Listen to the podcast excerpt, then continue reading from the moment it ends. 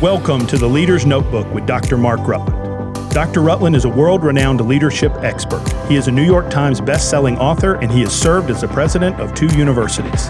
The Leader's Notebook is brought to you by Global Servants. For more information about Global Servants, please visit our website, globalservants.org. Here is your host, Dr. Mark Rutland.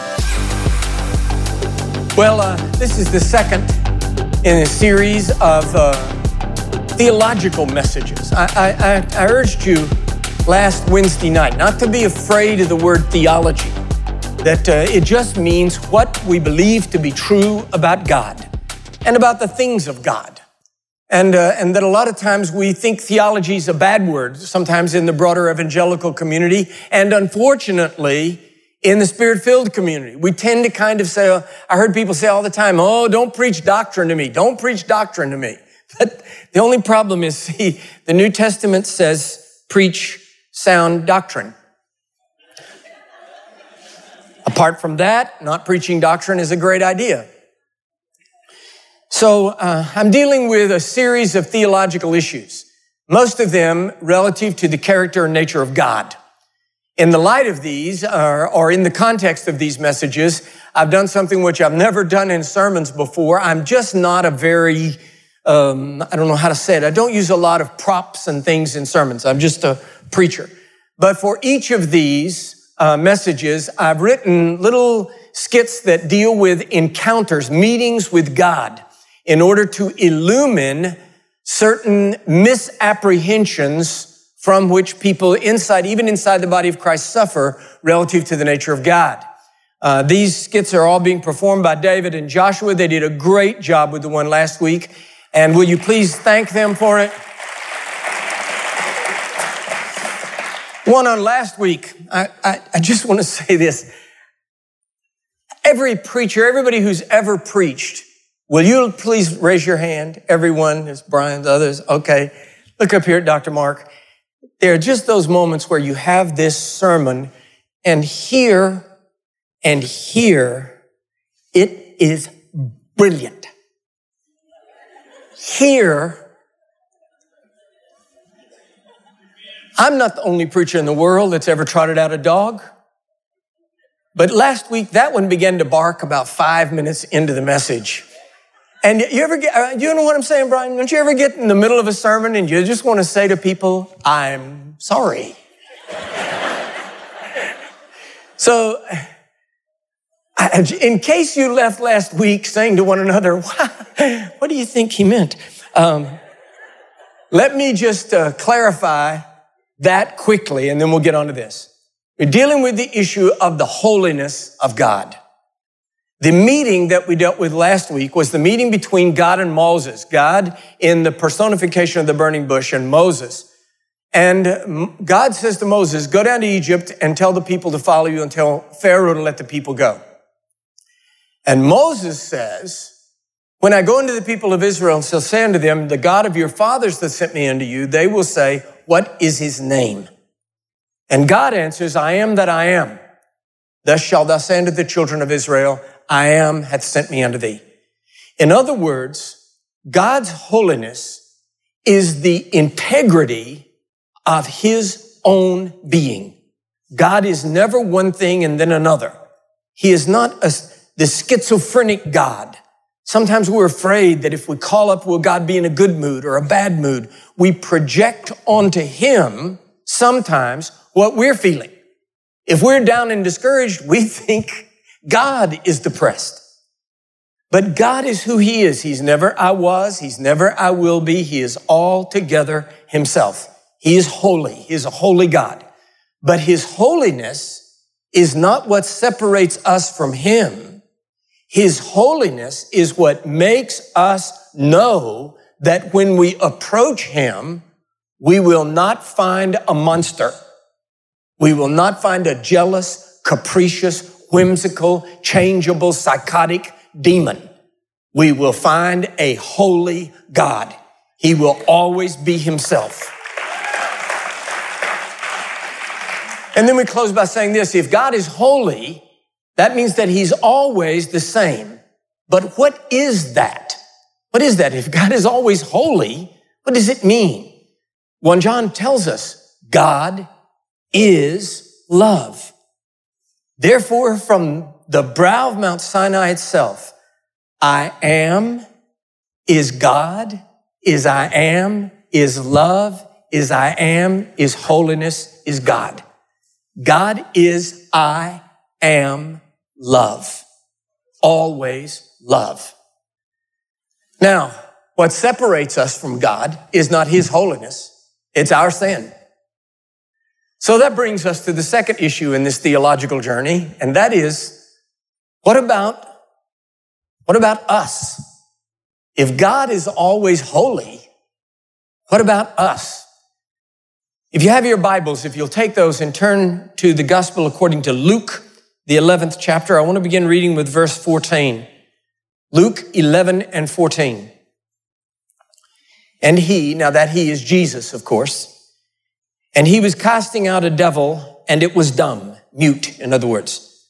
In other words, there was a person who was demonically possessed and that possession manifested itself as an inability to speak. And it came to pass when the devil was gone out that the dumb spake and the people wondered. But some of them said, he casteth out devils through Beelzebub, the chief of the devils. And others, tempting Jesus, sought of him a sign from heaven.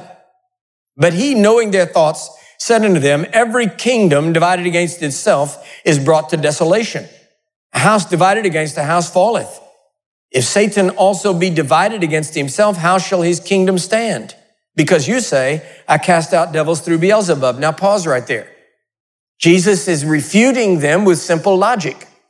If Satan has possessed this boy, why would Satan deliver him? So Jesus says, look, if I'm using satanic power to cast myself out, we don't have to do anything to resist the devil. He's, his house is divided. He's already in rebellion. He's going to fall. But look at verse 19. But if I, by Beelzebub, cast out devils, by whom do your sons cast them out? Therefore shall they be your judges. Again, pause right there. He says to them, you claim that I cast him out with Beelzebub. It doesn't make sense that I would, but let's suppose for a moment that I did. At least he's free.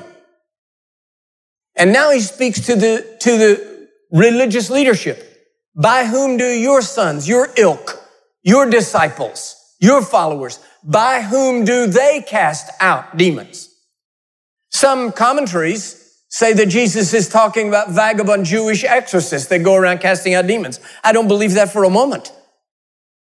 I think he is saying, if I used Satan to set this boy free, at least he's free. By whom do your followers set demon possessed free, people free? The answer is they can't do it at all. Therefore, he says, they shall be your judge. Their impotence convicts you that your accusation of me is out and out blasphemy. Verse 19, if I by Beelzebub cast out devils, by whom do your sons cast them out? Therefore shall they be your judges. But, now here's verse 20. Here's the key verse. But if I, with the finger of God, cast out devils, no doubt the kingdom of heaven is come upon you. Let's pray. If you'll put your hands on your Bible and let's pray together.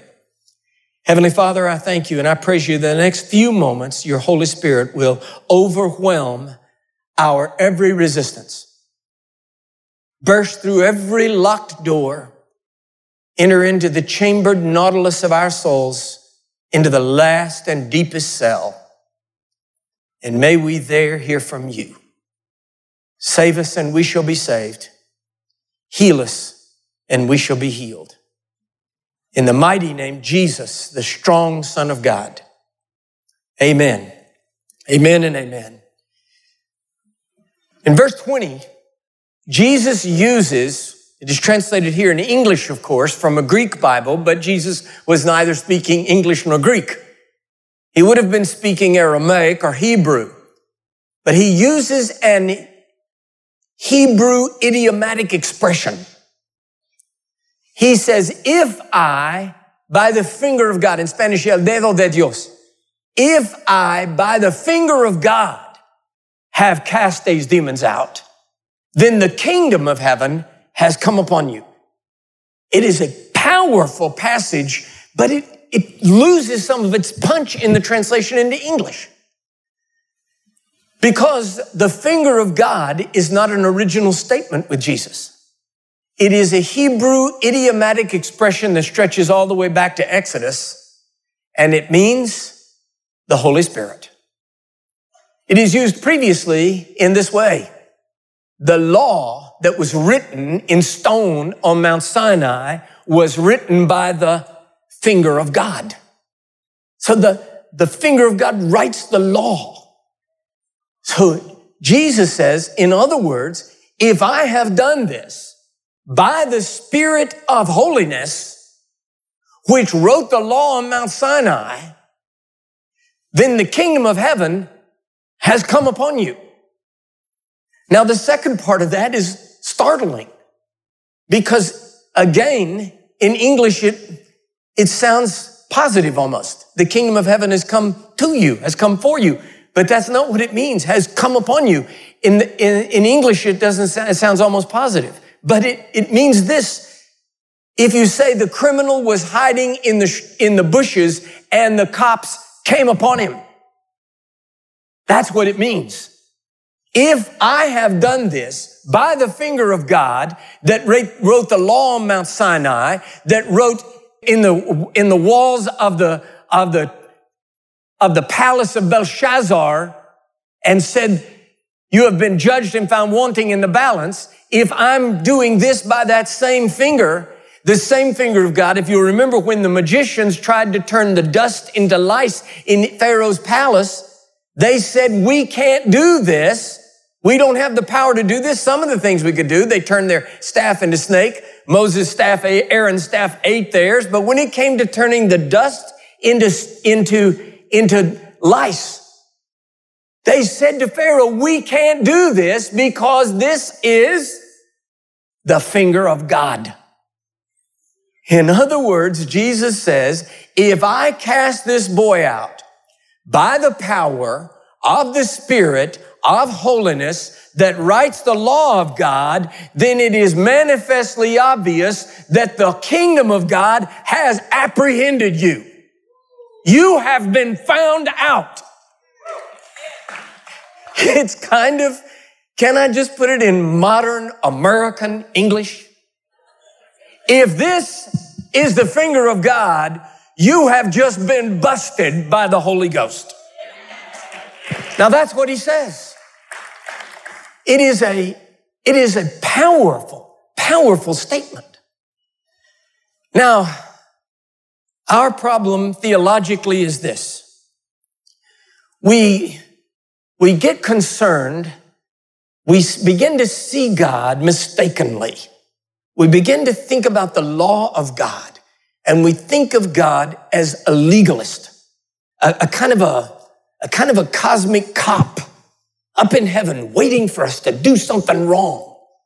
So we get this fearful feeling that the law of God, the finger of God that wrote the law stands against us and that he's just waiting for us to do something wrong.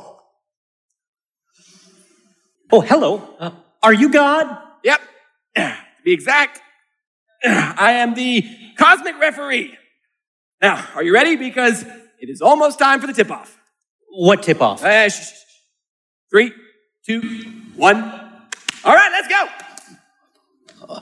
Okay, well, um, I've been sort of going through a tough time, and I came here because I was needing some.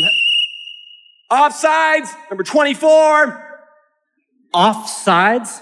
Yeah, I didn't tell you that you can move. You're supposed to wait on my signal. Okay, you were offsides. Five year penalty, repeat first down. Five years? Now, uh, what do you want? Well, I, I was just going through a tough time, and I was just.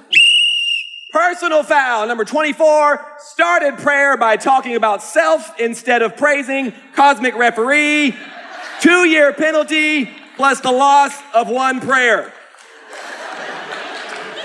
Look, I, I don't know all these rules. Ah, ah, I ah. just. Personal foul, ignorance of heaven's rules, 10 year penalty. Now, wait, just a minute. Whoa, whoa, whoa, whoa, whoa, whoa, whoa, whoa. Technical, technical foul, technical foul. What? That's right, you heard me, technical foul. What, what did I do? You told the cosmic referee what to do. You don't do that. When, when did I do that? You said, wait a minute, okay? I heard you. what? Yeah, yeah, yeah. You said, wait a minute, I heard you. Uh, uh, uh, look, this, Wait, wait, what do you have to say for yourself, huh? huh? huh? this is this is terrible. Technical, not knowing what to say in the presence of the cosmic referee. Technical, that's two technicals. You're out of here, mister. Two technicals. Are you kidding? I never kid. Hit the showers, Buster. You're out of here. I, I just, I just, I just wanted some help. I love my job.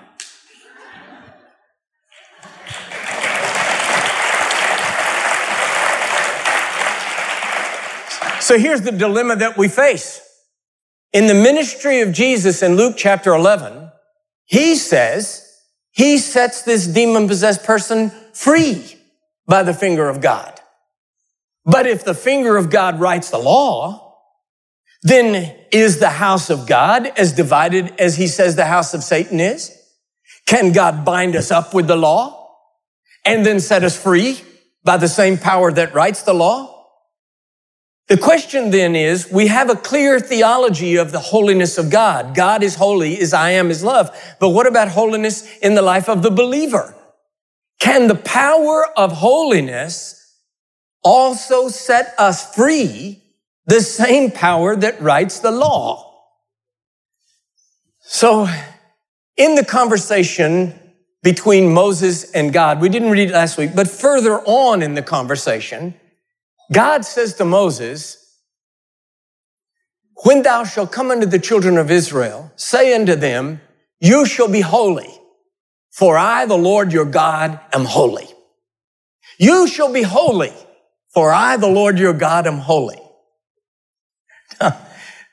am I the only one? Or does that feel a little unfair? I want to say, sure, you're holy. You're God. I live in Georgia. the problem is this. You can say anything wrongly. If you put the emphasis on the wrong syllable, any word sounds funny. So let's just suppose, let's just suppose, Slim, if this is a class, if you don't mind, this is a class. I'm the professor, first day of class. It's an upper division math class, Boolean algebra at some high class institution. And I walk in the first day of class and I look down at you and I say, you shall make an A. You shall make an A because I'm the teacher. You shall make an A. I don't know about you, but that's where I just gather up my books and head straight to the drop ad counter. Say to the nice lady there, I'd like a course in something like basket weaving and a professor who's not a psychotic, please. But let's suppose it's the same class, same class, same course, same professor, and he says the same thing on the first day of class. And he says, look up here. I know you're nervous. It's your first day in an upper division math class, but look at me. You shall make an A. You shall make an A, for I am the greatest math teacher that's ever lived, and you shall make an A. That's when I say, yeah. I'm a major in math. You see, if God says, you shall be holy, for I, the Lord your God, am holy, then we find out, we begin to visualize God as the cosmic referee. Just peering into our, into the action of our lives with the, with the whistle at his lips and the yellow flag on his hip. Just waiting for us to do something wrong. I, I remember I played high school basketball, you know, right at the end of the Civil War, and it was a it was an exciting time really to be on the court. And but there was one referee. I played in a in a county, Carroll County, uh, Maryland, and I I remember there was one referee. Everybody just hated him. Because no matter what he called, he didn't just call the foul, personal foul. He would point his finger at you and yell, I saw that. you, just, you wanted to choke him to death. Is, is that your God? Because if that's your God, your God is my devil. He's not leaning over the parapet of heaven, looking at you and screaming, I saw that. He's saying to you, look, I want to write the law in your innermost being. I shall no more write the law in tables of stone, but I will write the law in the hearts of you, in the flesh of you, in the spirit of you. I will write the law in you so that the holiness of God, Romans chapter 1, the Spirit, the Holy Spirit, the Spirit of holiness that raised Christ Jesus from the dead, that spirit of holiness is not the spirit of law and bondage and death and accusation. It is the spirit of resurrection and life and newness of life. This, please do not hear this as saying that God doesn't care how we live. He says, you shall be holy, for I, the Lord your God, am holy. At a, at a previous university where I served as a president, a kid came to me with this same verse of scripture and he said, Mr. President, look at this verse. It says, you shall be holy, for I, the Lord your God, am holy. He said, I don't understand. Is this, is this a command or a promise? And I said, yes. You're finally getting it. Yes, it is a command.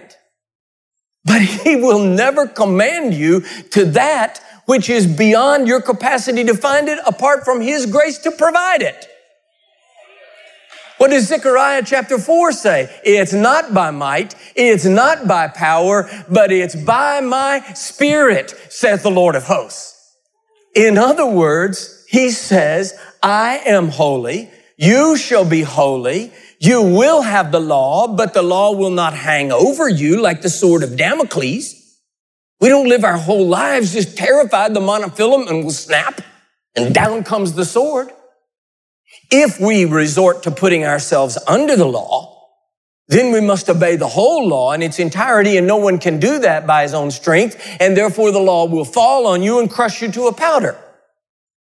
One is desperately dangerous living, the living of an outlaw. The other is desperately destructive living, which is the living of a legalist, believing that he can obey the law on himself. What then is the answer?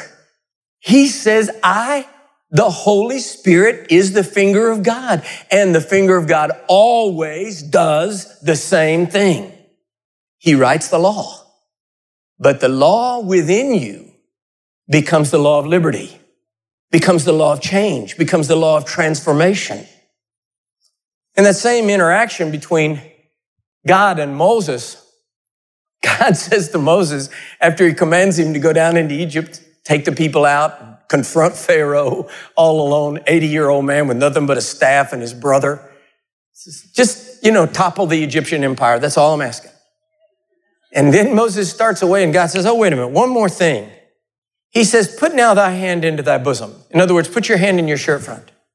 Put now thy hand into thy bosom. He says, Now, pluck it out. And Moses draws his hand out, and who remembers? It was what? Leprous, covered with leprosy. that must have been a wonderful moment for Moses. So this is great. Disrupt my life at the age of 80, summon me into Egypt with a price on my head, tell me to lead two and a half million stiff necked rebels into the wilderness where there's no food, and give me leprosy. What a good God. And then God says, Now put thy hand yet again into thy bosom and draw it out. And this time it's what? Clean. I don't know all that God was saying to Moses in that meeting. But at least among the things that he was saying, he must have been saying this. You cannot change your heart with your hands. Your heart changes your hands. The condition of your heart will sooner or later work itself to the extremities of your life. So God says, I don't want to be the cosmic referee in your life. I don't want to be screaming at you. I saw that. What I want to do is change you. What I want to do is write the law inside of you. I was preaching at a Methodist church in this very state some years ago, and I was preaching on the baptism of the Holy Spirit.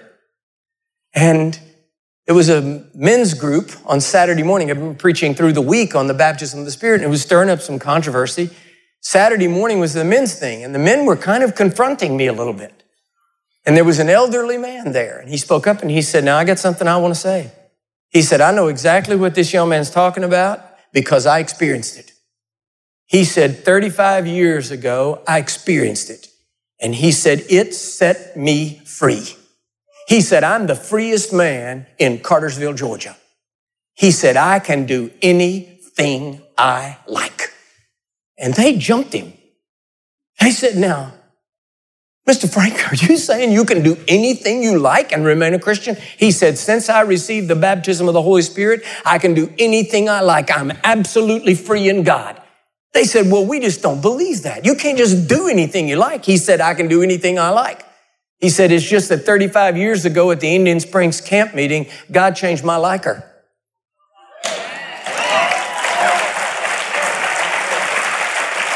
He said, I can do anything I like. I just don't like that stuff anymore. So, so here's the thing. We talk about the holiness of God, and that's not to make us apprehensive. It's to make us know that God is dependable and approachable, that He loves us. He's holy. What, what if, what if tonight somebody came in, never been in a church, doesn't know anything about God, just totally and completely. And they came up here and came to Pastor Tracy and me and said, look, I, I want to get saved. I, I want to give my life to the Lord. We said, well, we don't know. You know, we don't, you never know with God. Just sit down here. We'll go up on the platform in the Holy of Holies.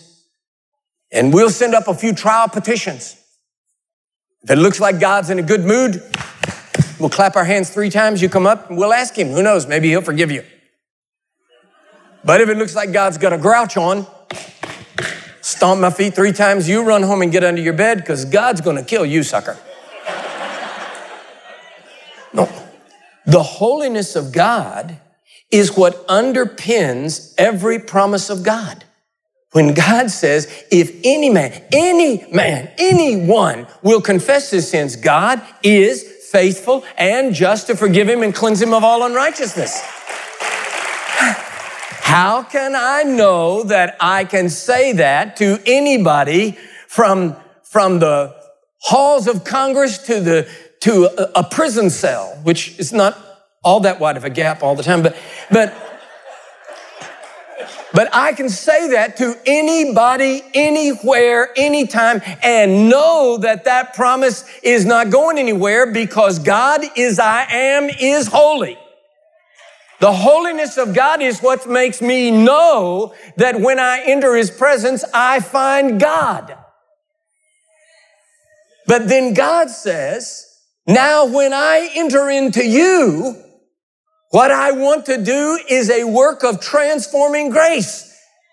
Look, I, I, I, believe in the baptism of the Holy Spirit. I preach the baptism. I believe in the gifts, all the gifts. They're all real and they're all real for today. They're all real for today. I believe that. But listen to me. If you seek the baptism of the Holy Spirit only for gifts, that's like putting electricity in your house because you think the switch plates are pretty. The real reason for the baptism of the Holy Spirit is sanctifying grace. In other words, to write the law within you. Within you. God says, I don't want to lay it on you. I want to create it within you. God says, I want to, I want to change you like her. If I, by the finger of God, have cast out these demons, in other words, Jesus says, the Holy Spirit that is the Spirit of God's holiness that wrote holiness unto the Lord on the tiny little bells on the war horses of the, of the Jewish warriors. That wrote holiness unto the Lord on the golden laver in the temple. That wrote holiness unto the Lord on the, on the stones on Mount Sinai. Imagine as Moses held those stones and the finger of God came through. Holiness. Now he says, present to me your heart, not a table of stone. Hold your heart up to me. And the finger of God comes. Holiness. And that is freedom, not bondage. You've been listening to the Leader's Notebook with Dr. Mark Rutland. Be sure to subscribe, rate, and review today's podcast. You can follow Dr. Rutland on Twitter at Dr. Mark Rutland or visit his website, drmarkrutland.com. Join us next week for another episode of the Leader's Notebook.